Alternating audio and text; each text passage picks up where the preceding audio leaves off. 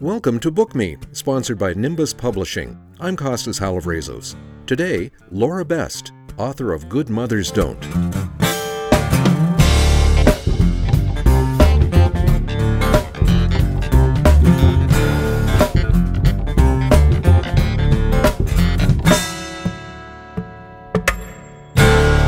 When we hear that someone has committed bizarre acts during a psychotic break with reality, we might wonder what was going on in their mind? We can't begin to imagine. But Laura Best has imagined that terrible mental landscape in the character of Elizabeth, the protagonist of her novel Good Mothers Don't. Laura has also imagined what family members and others in the community think, conceal, and say out loud about Elizabeth's breakdown in the 15 years that follow. Those many perspectives create a momentum that sweeps up the reader in a work filled with insight and humanity.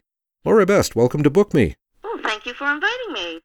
Good Mothers Don't is set in the early 1960s in the rural Maritimes. What did you have to do to try to pin down the attitudes people had then and there about mental illness? I always feel as though in a rural area, that's where I live. 40 settlement is really my back door. You know the attitudes.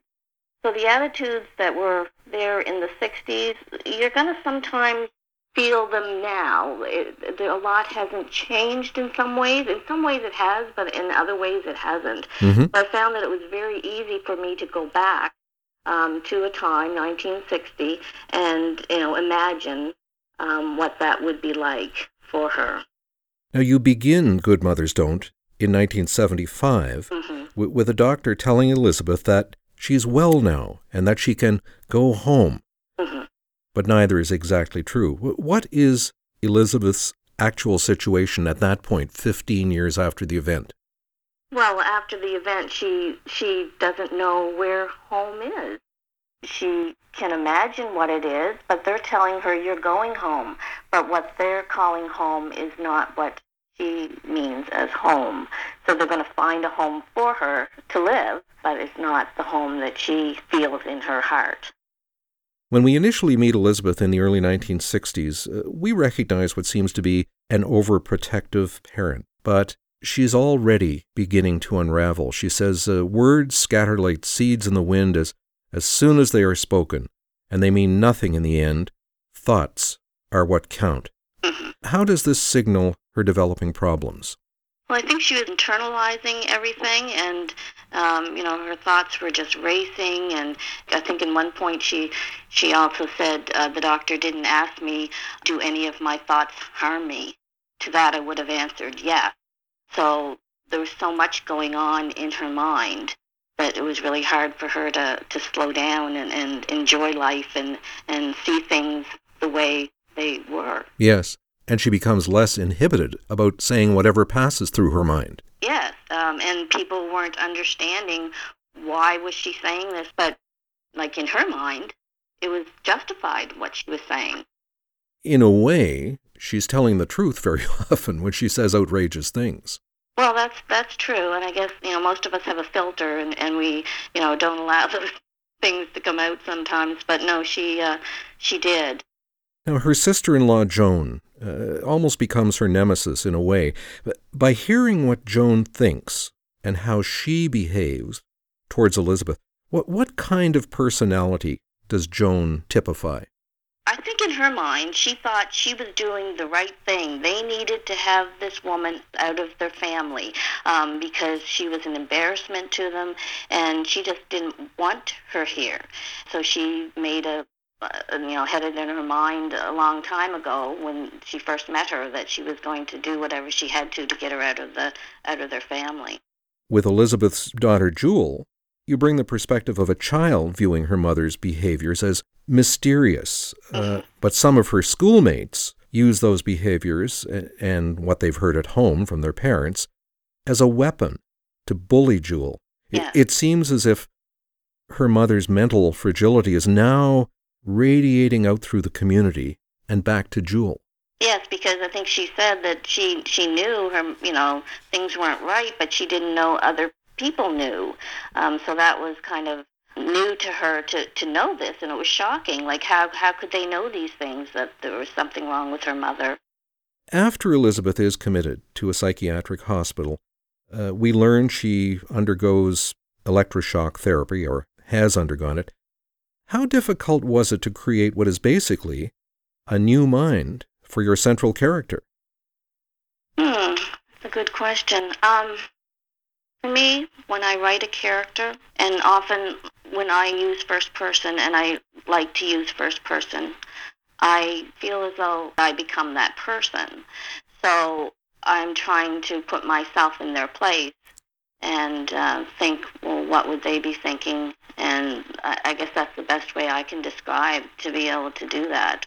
But you really get the sense that, you know, Elizabeth, after the, the shock therapy, is having a really hard time piecing together Mm-hmm. who she is, who she was. She says at one point, uh, knowing things about your life is not the same as having memories of certain events. Right. So she didn't have any specific memories, I think she said, of, you know, birthday parties or anything that she would have actually done with her children. But she, you know, in her mind, she knew, okay, I have children. You know, I, I had a husband.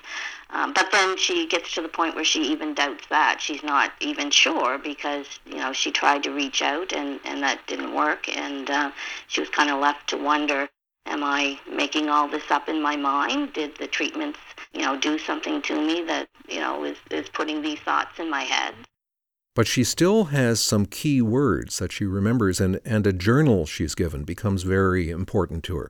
Yes, yes. So she had these I think she started out with the five words and um, the journal, and she starts, um, you know, writing things down as as it comes to her. Um, and she didn't ever think that she was the type of person who would write things in a journal, but um, she's, you know, learning these things as she goes.